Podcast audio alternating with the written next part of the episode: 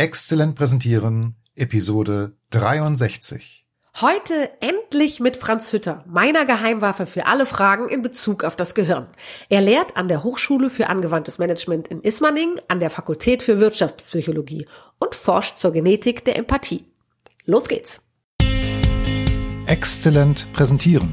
Der Podcast für deine Kommunikation in eigener Sache. Du bist dir richtig, wenn du mit Kommunikation mehr erreichen willst. Wir sind Anna Momba-Hers Und Peter Klaus Lamprecht. Zusammen bieten wir dir über 60 Jahre Erfahrung in der Kommunikation. Wir ergänzen unser Wissen. Peter Klaus Lamprecht lernt von mir alles über Performance auf der Bühne Und Anna Momba-Hers lernt von mir alles über Medieneinsatz in Präsentationen. und wir freuen uns, wenn du dabei zuhörst. Hallo Anna. Hallo Petzel. Ha, wir haben wieder jemanden in der Leitung. Genau. Ich habe dir jemanden mitgebracht. Und das zwar virtuell, aber hier. Ja, wunderbar, die Verbindung steht. Wir kennen uns noch nicht. Ich heiße Peter Klaus Lamprecht und werde Petzel gerufen. Wer bist du? Ich bin der Franz, Franz Hütter. Hallo Franz. Hallo Franz, wie schön, dass du da bist. Hallo Anna. Ich kenne Franz, weil ich bei ihm eine Weiterbildung gemacht habe. Ja, Und von der Weiterbildung habe ich dir immer mal wieder erzählt, Petzel. ja. Und da war ich so begeistert davon. Also neben dem, dass ich inhaltlich so oder so die ganze Zeit begeistert war von dem, was ich gelernt habe. Aber ich war vor allem begeistert davon, wie Franz uns, du hättest wahrscheinlich gesagt, hirngerecht, das Wissen vermittelt hat, indem er echt auf allen Kanälen geschossen hat, die die Sinne so hergeben. Okay. Und dann habe ich dir davon erzählt und gesagt, darf ich den mal mitbringen? Ja, eine gute Idee. Also das Gehirn finde ich spannend. Dies, dieser Begriff hirngerecht, den du gerade erwähntest, also brain friendly, das war das englische Original, gehirngerecht, das hat mal Vera F. Birkenbiel entwickelt als Wort. Also sie hat da, macht auch mal so einen Gedankenstrich dazwischen, Gehirn, Gedankenstrich gerecht, so schreibt sie das. Und da habe ich mich einfach für interessiert, wie kann man das, was sie unter gehirngerecht versteht, auf Präsentationen übertragen. So bin ich also hellhörig geworden, als du das gesagt hast. Genau. Und das, was ich an Weiterbildung bei Franz gemacht habe, das hatte mit Neurobiologie zu tun.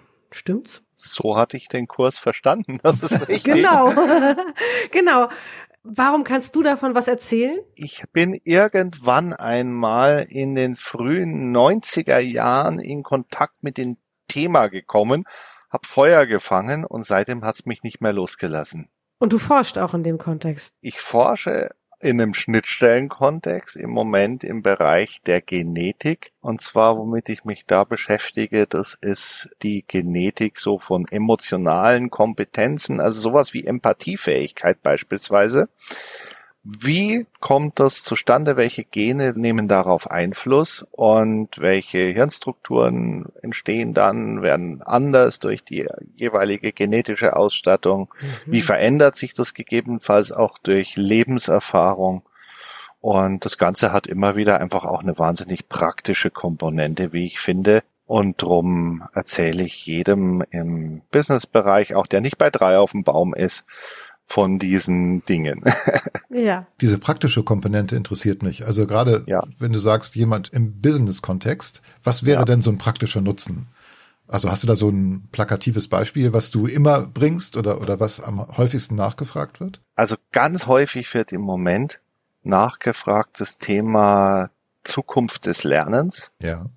Weil wir, glaube ich, an einer sehr großen Schwelle stehen. Wir müssen uns anpassen an eine Umwelt, die sich schneller verändert, als wir es jemals vorher hatten. Ja. Und da fragen Firmen immer wieder nach, Mensch, zum Beispiel, wie kriegen wir Agilität in die Köpfe, Selbstorganisationsfähigkeit und so weiter, all die Dinge, die noch so vor ein, zwei Jahren sehr stark auf dem Buzzword-Level waren, die jetzt aber mehr und mehr ja, notwendige Anforderungen werden, um wettbewerbsfähig zu bleiben. Und da stricken die Unternehmen gerade im großen Stil einfach ihr Learning und Development, ihre Programme um. Und dazu werde ich immer wieder auch eingeladen, da Impulse zu geben. Das heißt, es geht also nicht nur um künstliche Intelligenz, sondern auch um die Genau. menschliche Intelligenz. Richtig. Und dass also auch die menschliche Intelligenz wettbewerbsfähig bleibt mit der künstlichen Intelligenz. Und ich denke mal, wir haben da sehr, sehr viel Bereiche, in denen wir als Menschen mit Körper und Füßen und Beinen und Armen und einem fühlenden Herz auch punkten können. Das Webinar, das ich bei dir gemacht habe, das ging, hat sich ja ganz bewusst an Trainer und Vermittler von Wissen auch gewendet. Stimmt das? Genau. Das sind die Multiplikatoren letztendlich, die diese Gedankenviren am besten in die Unternehmen tragen können, meiner Ansicht nach. Ach so, ich bin ein Virus. Okay. Im positivsten Sinne, ja. Sehr gut. Sehr gut.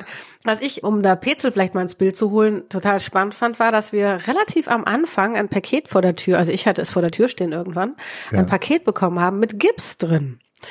Und dann haben wir zwei ganze Sessions lang unser Gehirn, also jeder sich ein Gehirn gebaut unter deiner Anleitung. Was schon ein so ein Kanal war, über den du viel gearbeitet hast, nämlich unsere Hände, mit dem sie was geformt haben. Es gab dann eine Pause zwischen dem ersten und dem zweiten Termin und der zweite Termin, da war ich in den Ferien und deswegen musste ich mein Gehirn mit in die Ferien nehmen. Das haben meine Kinder extrem amüsiert, dass ich da immer mit dieser Tasche, mit diesem feuchten Gips, der sau schwer war, durch die Gegend gelaufen bin und immer gesagt habe, Achtung, habt ihr mein Hirn gesehen? Wo steht mein Hirn? Wir sind mit der Bahn gefahren. Das fanden die super.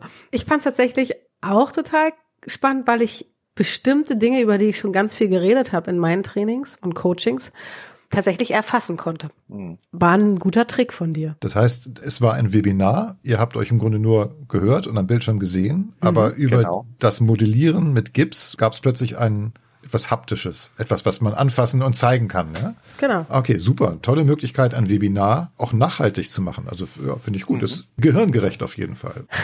genau. Warum funktioniert das so gut? Warum habe ich noch, also neben dem, dass wir wirklich uns sehr amüsiert haben beim Basteln von Amygdalas, Hypothalamussen und Großhirnen und Kleinhirnen und Stammhirnen und so, das Gefühl, dass ich sie zumindest viel besser verorten kann, hat sich bei ja. mir hergestellt weil ich es nachgebaut habe. Benutzt du sowas aus diesem Grund oder wie Petzel das gerade angedeutet hat, um mich mit in Aktivität zu bringen? Das ist beides. Zum einen hast du natürlich die körperliche Aktivität mit dabei, die sehr stark dabei hilft, einfach die Inhalte mit zu kodieren, weil, wie wir inzwischen wissen, auch zum Beispiel aus der Embodiment-Forschung, dass unser Denken und unser Verarbeiten von Informationen nicht am Übergang zur Wirbelsäule aufhört, sondern dass das ganze Netzwerk im Körper mit Inhalte einspeichert.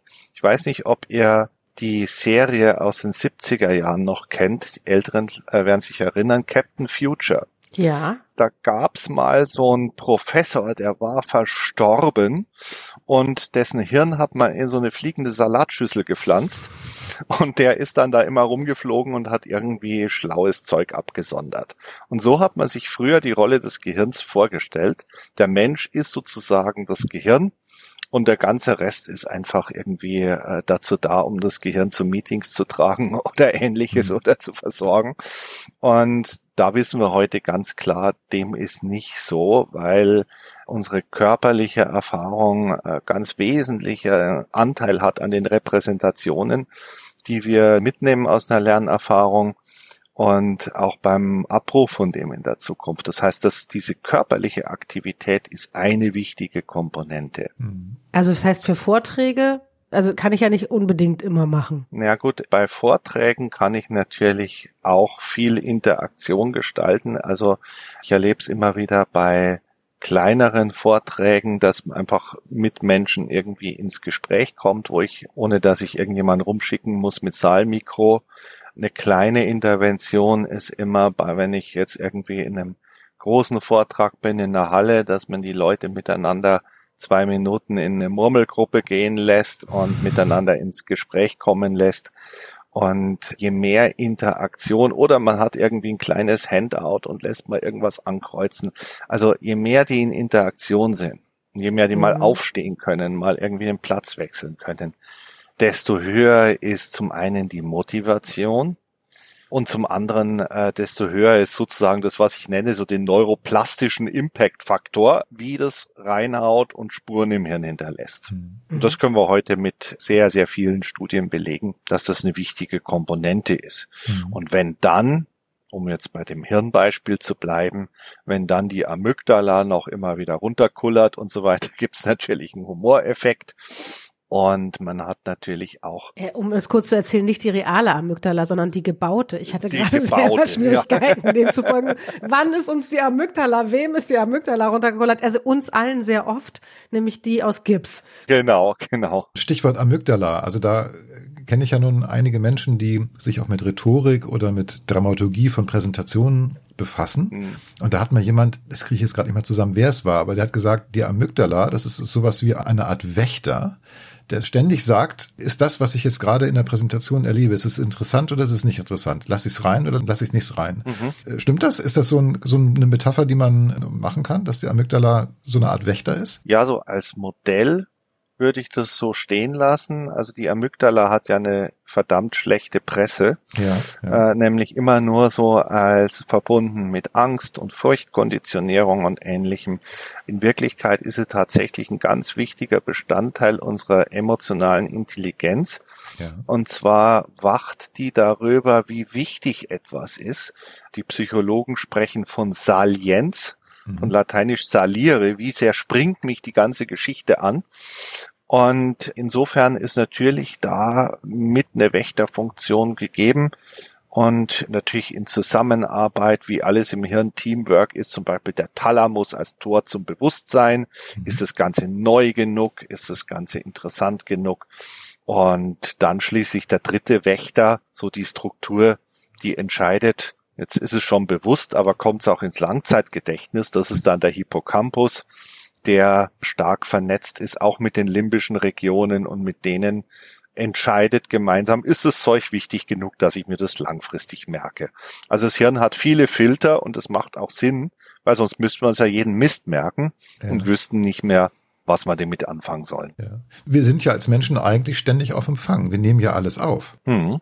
Und das ist jetzt wieder so die Geschichte, die mir jetzt einfällt. Hypnose, also dass man unter Hypnose sich an Dinge erinnern kann, die man eigentlich ausgefiltert hat, ist das auch etwas. Genau. Ja, genau. Das heißt, eigentlich kommt alles zu uns und wir brauchen diese Filter, weil sonst wären wir verrückt. Sonst wären wir verrückt. Also es gibt etliche neurologische und auch psychiatrische Erkrankungen, die man heute damit in Verbindung bringt, dass irgendwelche Filterfunktionen im Gehirn nicht hinlänglich arbeiten mhm. und dann hast du entweder eine Informationsüberflutung oder du hast dieses überwältigende Gefühl, alles dringt auf dich ein und verlierst deine Ich-Grenzen, also fühlst dich irgendwie von außen beeinflusst oder sonst irgendetwas. Das heißt, wortwörtlich, um bei Verstand zu bleiben, brauchen wir dieses Ausfiltern. Mhm. Okay.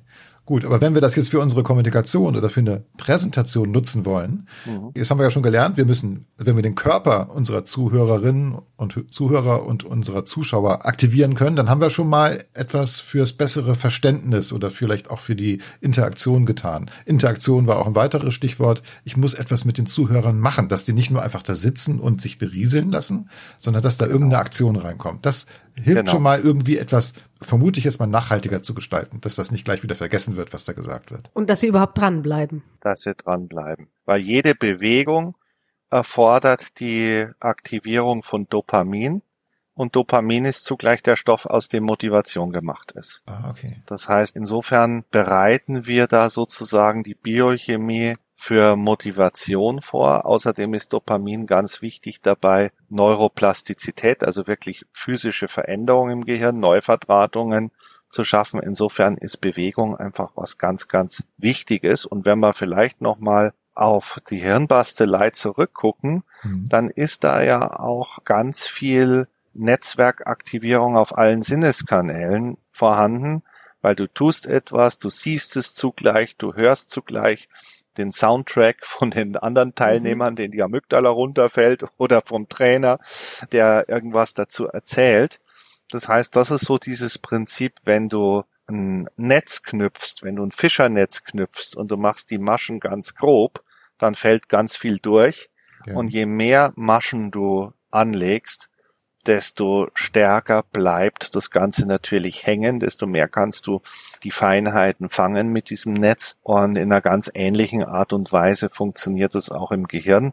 Im Fachchinesisch nennt man das Multimodalität, also viele Modalitäten, viele Sinneskanäle. Und da gibt's auch Studien, beispielsweise Max Planck Institut für Kognitions- und Neurowissenschaften in Leipzig hat 2015 eine große Studie damit gemacht, wo sie ganz klar sagen konnten, du hast einen gewissen Benefit durch Visualisierung, ja. aber der Benefit durch Visualisierung und gleichzeitiges Handeln, gleichzeitiges Tun. Und da ist es relativ egal, ob dieses Tun jetzt irgendwie eine bildhafte Pantomime dessen ist, was du darstellst, oder ob es einfach nur eine körperliche Aktion ist. Körperliche Aktion könnte sein, wende dich wohin oder so. Wende dich wohin, komm mit deinem Nachbarn ins Gespräch, geh paar Schritte im mhm. Raum, was auch immer. Mhm. Dieser Enrichment Benefit durch Bewegung ist der größte, der gemessen wurde, und zwar sowohl was die Behaltensleistung anbelangt, als auch was die Hirnaktivierung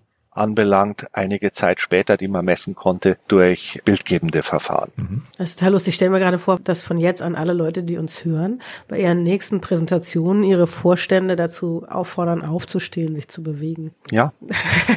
es würde funktionieren, es macht aber keiner. das wäre aber eine weitere Antwort auf diese Frage, was kann ich noch tun? Ja.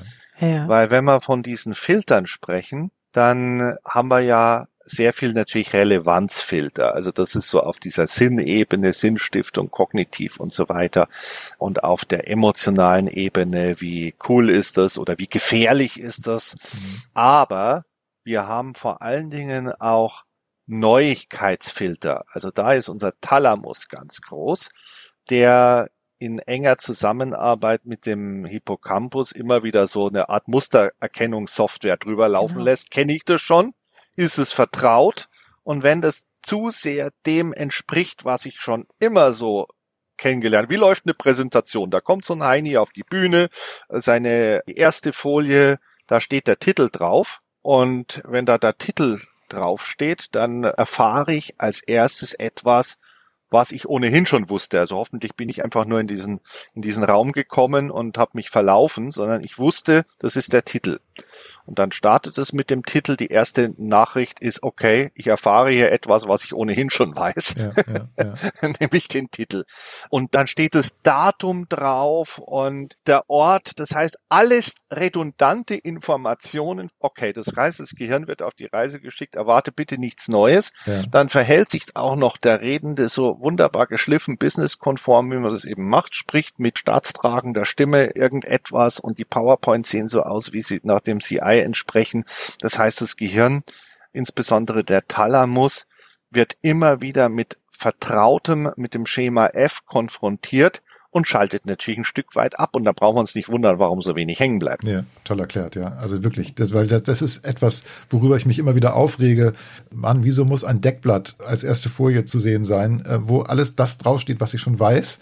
Aber dann gibt es auch immer wieder jemanden, der dann sagt, ja, Moment, aber wenn das jetzt so eine Konferenz ist mit mehreren Räumen, dann ist das doch eine ganz gute Orientierungshilfe, dass ich weiß, ich bin im richtigen Raum mit der richtigen Präsentation. Aber ja, man könnte vielleicht auch ein Plakat hinkleben an die Tür oder so, richtig, dass richtig. die Leute wissen, wo sie.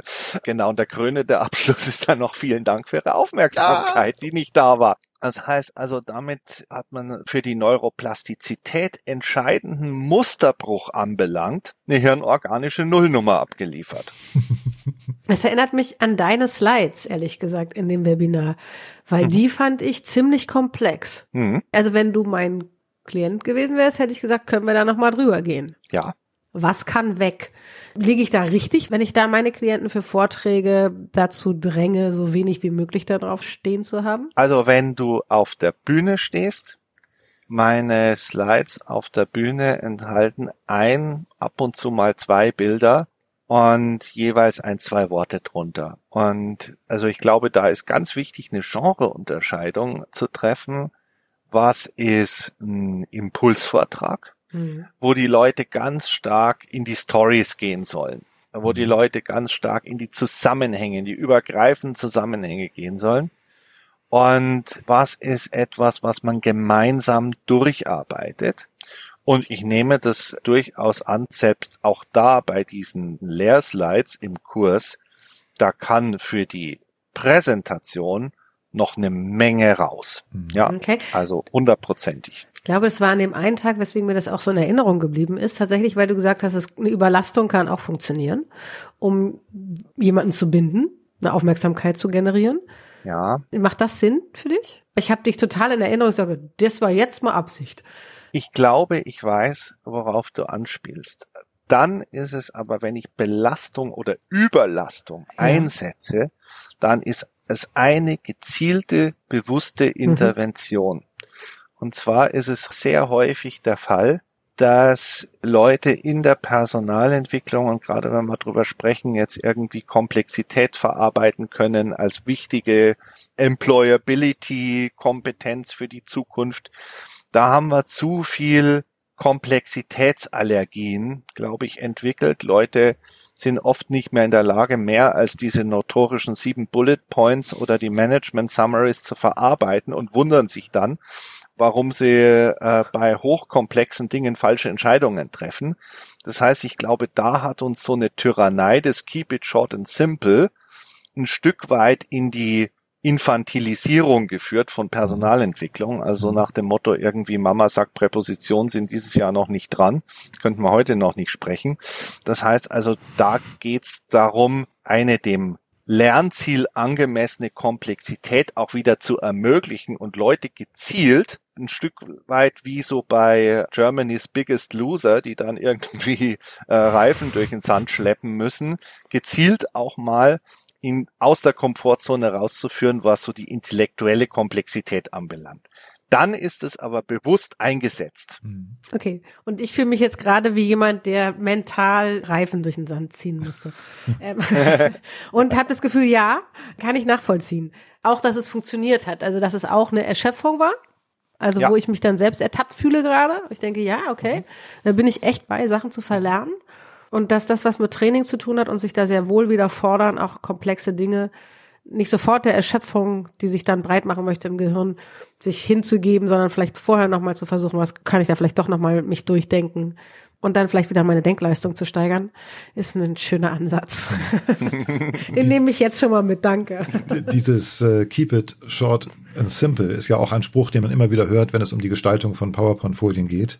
Nicht überfrachten, einfach und simpel machen. Mhm. Das ist ja auch erstmal nicht verkehrt. Leider Nein weil du gerade eben diese sieben Bullet Points, ne, da gibt es nämlich auch so eine uralte Regel, nie mehr als sieben Aufzählungspunkte pro Folie und niemals mehr als sieben Wörter pro Aufzählungspunkt. Das ist so eine alte Regel. Das war vielleicht mal richtig, als man noch von der Gestaltung von Overhead-Folien herkam. Die waren damals teuer und da hat man dann teilweise mit Schreibmaschine, hat man da so kleine Texte drauf geschrieben und die dann da irgendwie drauf kopiert und äh, ganz, ganz, ganz, ganz fürchterlich viel Text auf diesen Overhead-Folien gehabt. Mhm. Aber leider hat diese Siebener-Regel dazu geführt, dass natürlich alle PowerPoint-Folien, die nach diesem, nach dieser Regel gestaltet wurden, dass die alle gleich aussahen. Mhm. Und damit kommt dann wieder der Thalamus ins Spiel. es ja. sieht alles gleich aus. Es ist im Grunde nichts Neues. Ich schalte ab. Es ist nicht interessant. Und ja. deshalb ist das, was ich jetzt aus diesem Gespräch bisher schon rausgenommen habe, ja, short and simple ist richtig, aber ich muss Muster brechen, ich muss Abwechslung ins Spiel bringen, ich muss unterschiedlichste Kanäle bedienen, damit es neu und spannend ist. Genau. Die unterschiedlichen Kanäle erinnern mich an eine andere Situation, wo du ich glaube, alles, also eine Geschichte erzählt, das ging um die Frage, wie unsere Neuronen miteinander kommunizieren und Informationen mhm. weitergeben. Es ging darum, wie funktionieren Synapsen tatsächlich und so. Und dann hast du von die Kamera benutzen und uns Dinge zeigen, mit irgendeinem Bleistift auf die Haut pieken und sagen, hm, geht nicht durch, Mist und so, bis zu aufstehen und uns an deinem Körper beschreiben, wie so eine, oh war ja, welcher Anteil waren das Dendrite? Äh, aussieht? Nee, das war nee, ja, ja, genau. ja, ja, ja, ja, ja, doch, doch. Das war vor allen Dingen habe ich ja jetzt noch einen großen anatomischen Vorteil. Ich habe ein relativ sichtbares Bäuchlein und der ist immer eine sehr gute Metapher für, für den sogenannten Axonhügel. Das heißt also, ich habe sozusagen da an meinem Körper ein, die Struktur eines Neurons demonstriert. Das war die Situation, ja. Genau. Es gab mehrere visuelle Umsetzungen, also gemalt, gezeichnet. Gleichzeitig hast du es uns erklärt und gezeigt an dir. Das war so ein Moment, wo ich dachte, okay, das war jetzt echt fast keinen Sinn ausgelassen.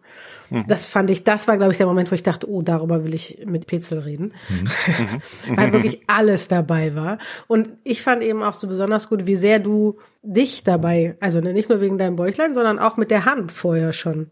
Also diese Fäden, die du da aufgenommen hast, um uns im Erkennen von A nach B zu bringen, zum Verstehen eben zu bringen. Das fand ich ziemlich cool.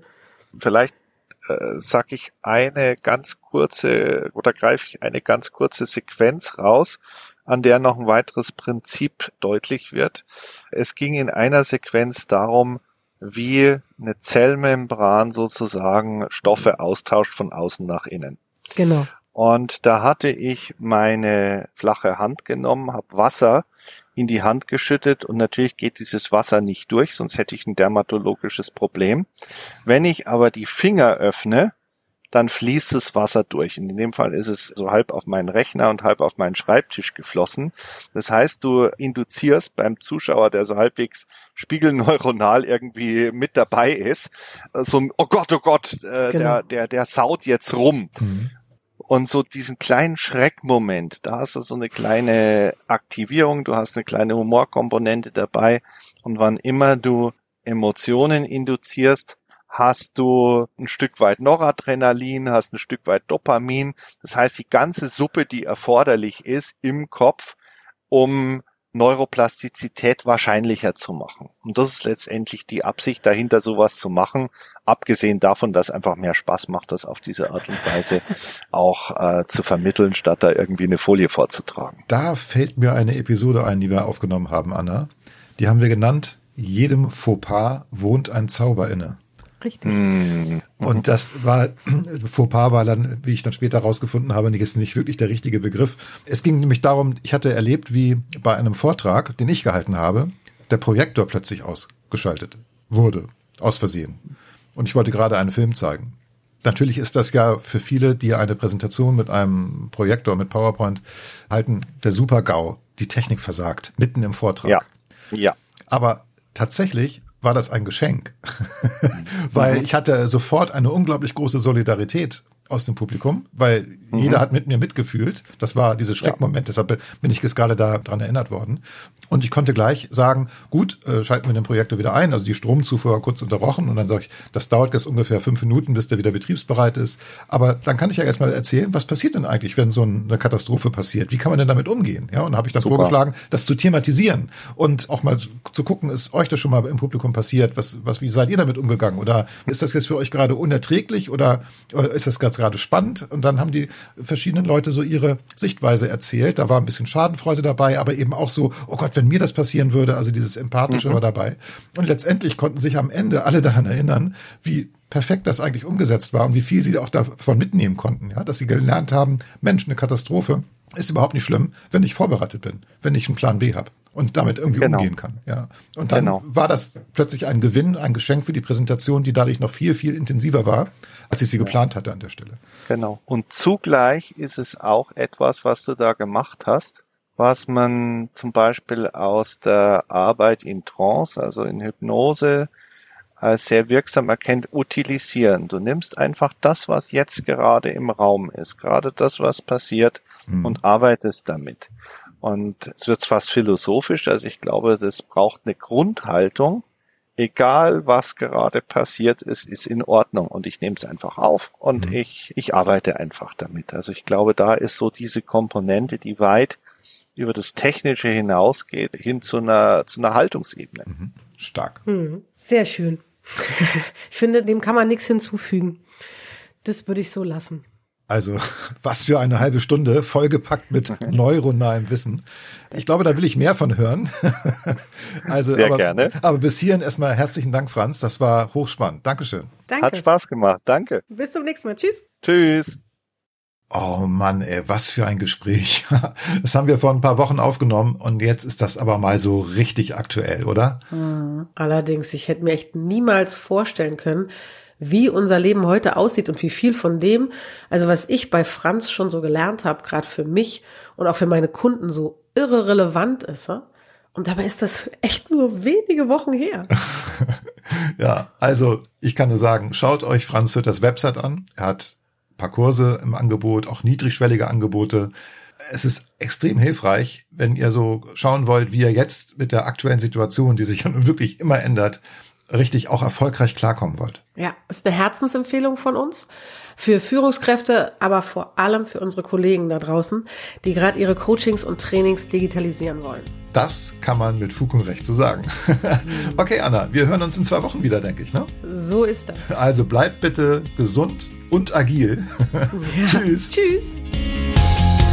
Erreiche mehr mit deiner Kommunikation in eigener Sache. Bleib dran, abonniere den Podcast Und wir haben noch eine Bitte an dich. Empfehle uns weiter. und schenke uns fünf Sterne auf der Podcast-Plattform deines Vertrauens. Wir sind Anna Momber-Hers Und Peter Klaus Lamprecht. und wenn du Fragen an uns hast oder für konkrete Herausforderungen Unterstützung brauchst, Dann schreib uns auf dem Kanal deiner Wahl. wir antworten auf jeden Fall. Denn gerade bei deiner Kommunikation in eigener Sache gilt, Besser geht immer.